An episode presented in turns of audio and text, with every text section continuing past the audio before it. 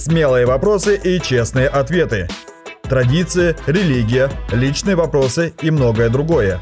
В передаче «Спроси у ребе». Ребе, мы получили еще один вопрос э, из категории еврейской символики, и в одном из выпусков мы с вами уже общались на тему Маген Давида. Вы дали емкий, хороший ответ, интересный. Э, на этот раз вопрос звучит так. Э, что значит символ Хамса? Э, можно ли его использовать мессианским верующим?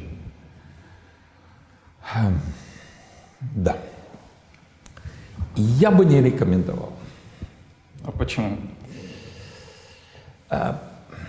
Дело в том, что этот символ, он связан с определенными магическими представлениями, и те благословения, которые якобы должна передавать Хамса, или та охрана, которую он должен обеспечивать, ничего общего с Богом не имеет. Интересно. А как иудеи, э, ортодоксальные верующие разные, э, зная эти вещи, в принципе, очевидны, э, пользуются и... Дело вот в чем.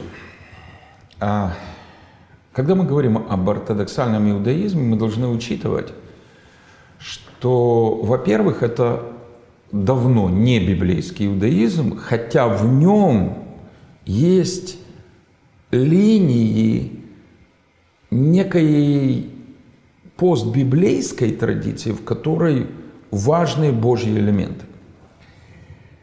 И достаточно с давних пор в этот послебиблейский иудаизм, не библейский иудаизм, вошли элементы магии. И один из важнейших элементов магии – это талисманы.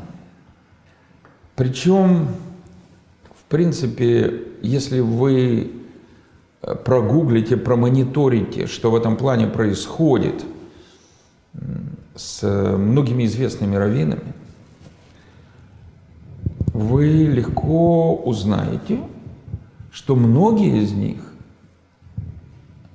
они стали особо известны тем, что они изготавливали, и даже некоторые сейчас изготавливают, особо действенные талисманы.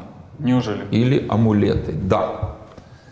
И хамса – это разновидность вот такого талисмана или амулета. Друзья, спасибо, что были с нами. Больше записей с раввином Борисом Грисенко вы можете найти на YouTube-канале «Киевская еврейская мессианская община».